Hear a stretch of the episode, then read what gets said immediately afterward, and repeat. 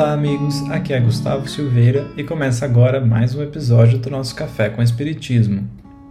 Refletindo um pouco sobre o momento em que estamos vivendo em termos globais e locais, no sentido mesmo de tantos desafios que a vida no planeta impõe a nós todos, consideramos que seria de muito proveito fazermos uma série de episódios a respeito do livro Mediunidade e Sintonia do Benfeitor Emmanuel. Justificando nossa escolha, é preciso ponderar que, embora o termo mediunidade possa nos fazer pensar tão somente nos médiums ostensivos que interagem de forma mais recorrente com os espíritos, Emmanuel o utilizou no sentido universal considerando que todos nós somos, em um grau qualquer, médiums e, portanto, sujeitos à influência espiritual de toda ordem. E é exatamente por isso que julgamos essa obra tão valiosa e com considerações sumamente relevantes para um mundo que vive um aparente caos. Todos nós estamos em constante contato com os espíritos e é necessário reconhecer que existem aqueles que são bem intencionados e os que não são. Lembrar isso é importante não para que nós culpemos os espíritos que nos induzem ao mal ou para condená-los, mas sim para que não nos esqueçamos de que cabe a nós a tarefa de resistir aos maus conselhos, bem como a de amar os inimigos. Portanto, Faremos 21 episódios a contar deste, perpassando em cada um dos 20 capítulos e o prefácio, que, aliás, é por si só uma oportuna chamada de atenção. Esperamos que gostem da jornada com Emmanuel. Ele tem verdadeiramente mensagens muito oportunas para nós todos. Iniciemos, pois, pelo prefácio. Assim escreveu o benfeitor.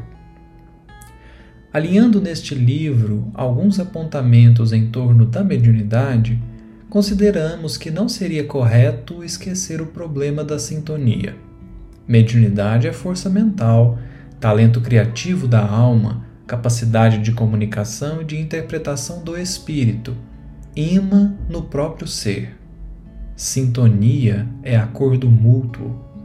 Eis porque, examinando a mediunidade e sabendo que a sintonia se lhe faz inerente, se possível, ousaríamos perguntar: sintonia para quê e com quem?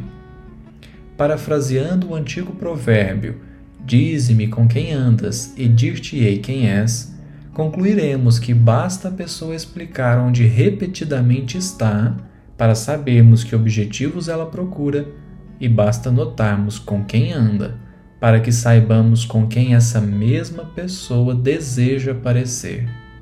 Através do exposto, reconheceremos que todo aquele coração que palpita e trabalha no campo dos ensinamentos de Jesus, a Jesus se assemelhará. Mediunidade e sintonia significa estejamos atentos a que tipo de ideias, propósitos e princípios temos nos vinculado. Isso diz da essência das nossas mais íntimas aspirações e projetos, daquilo que vibra no nosso coração e que muitas vezes segue em desacordo com as expressões externas. Esse busca o Evangelho, mas no coração nutre a pretensão de ganho próprio. Aquele outro fala de Jesus, buscando justificar os próprios anseios. Outro ainda defende a moral, mas apenas aquela que lhe convém. Reconhecendo que aqueles que caminham com Jesus, com Jesus se assemelham cada vez mais, é preciso olhar para si e perguntar-se: a quem tenho me parecido ao longo dos anos? Se a mediunidade pertence ao organismo tendo suas raízes no perispírito, a sintonia segue sendo uma escolha diária de cada um. Mediunidade é a ferramenta, a sintonia é a maneira com a qual usamos essa ferramenta. Estejamos assim atentos, não preocupados, conscientes, não culpados, com olhos no futuro, mas não ansiosos, a fim de que cada vez mais possamos aproximar o nosso coração do coração de Jesus e sintonizarmos com Ele para os propósitos mais sublimes da vida. Vamos juntos refletir sobre mediunidade e sintonia?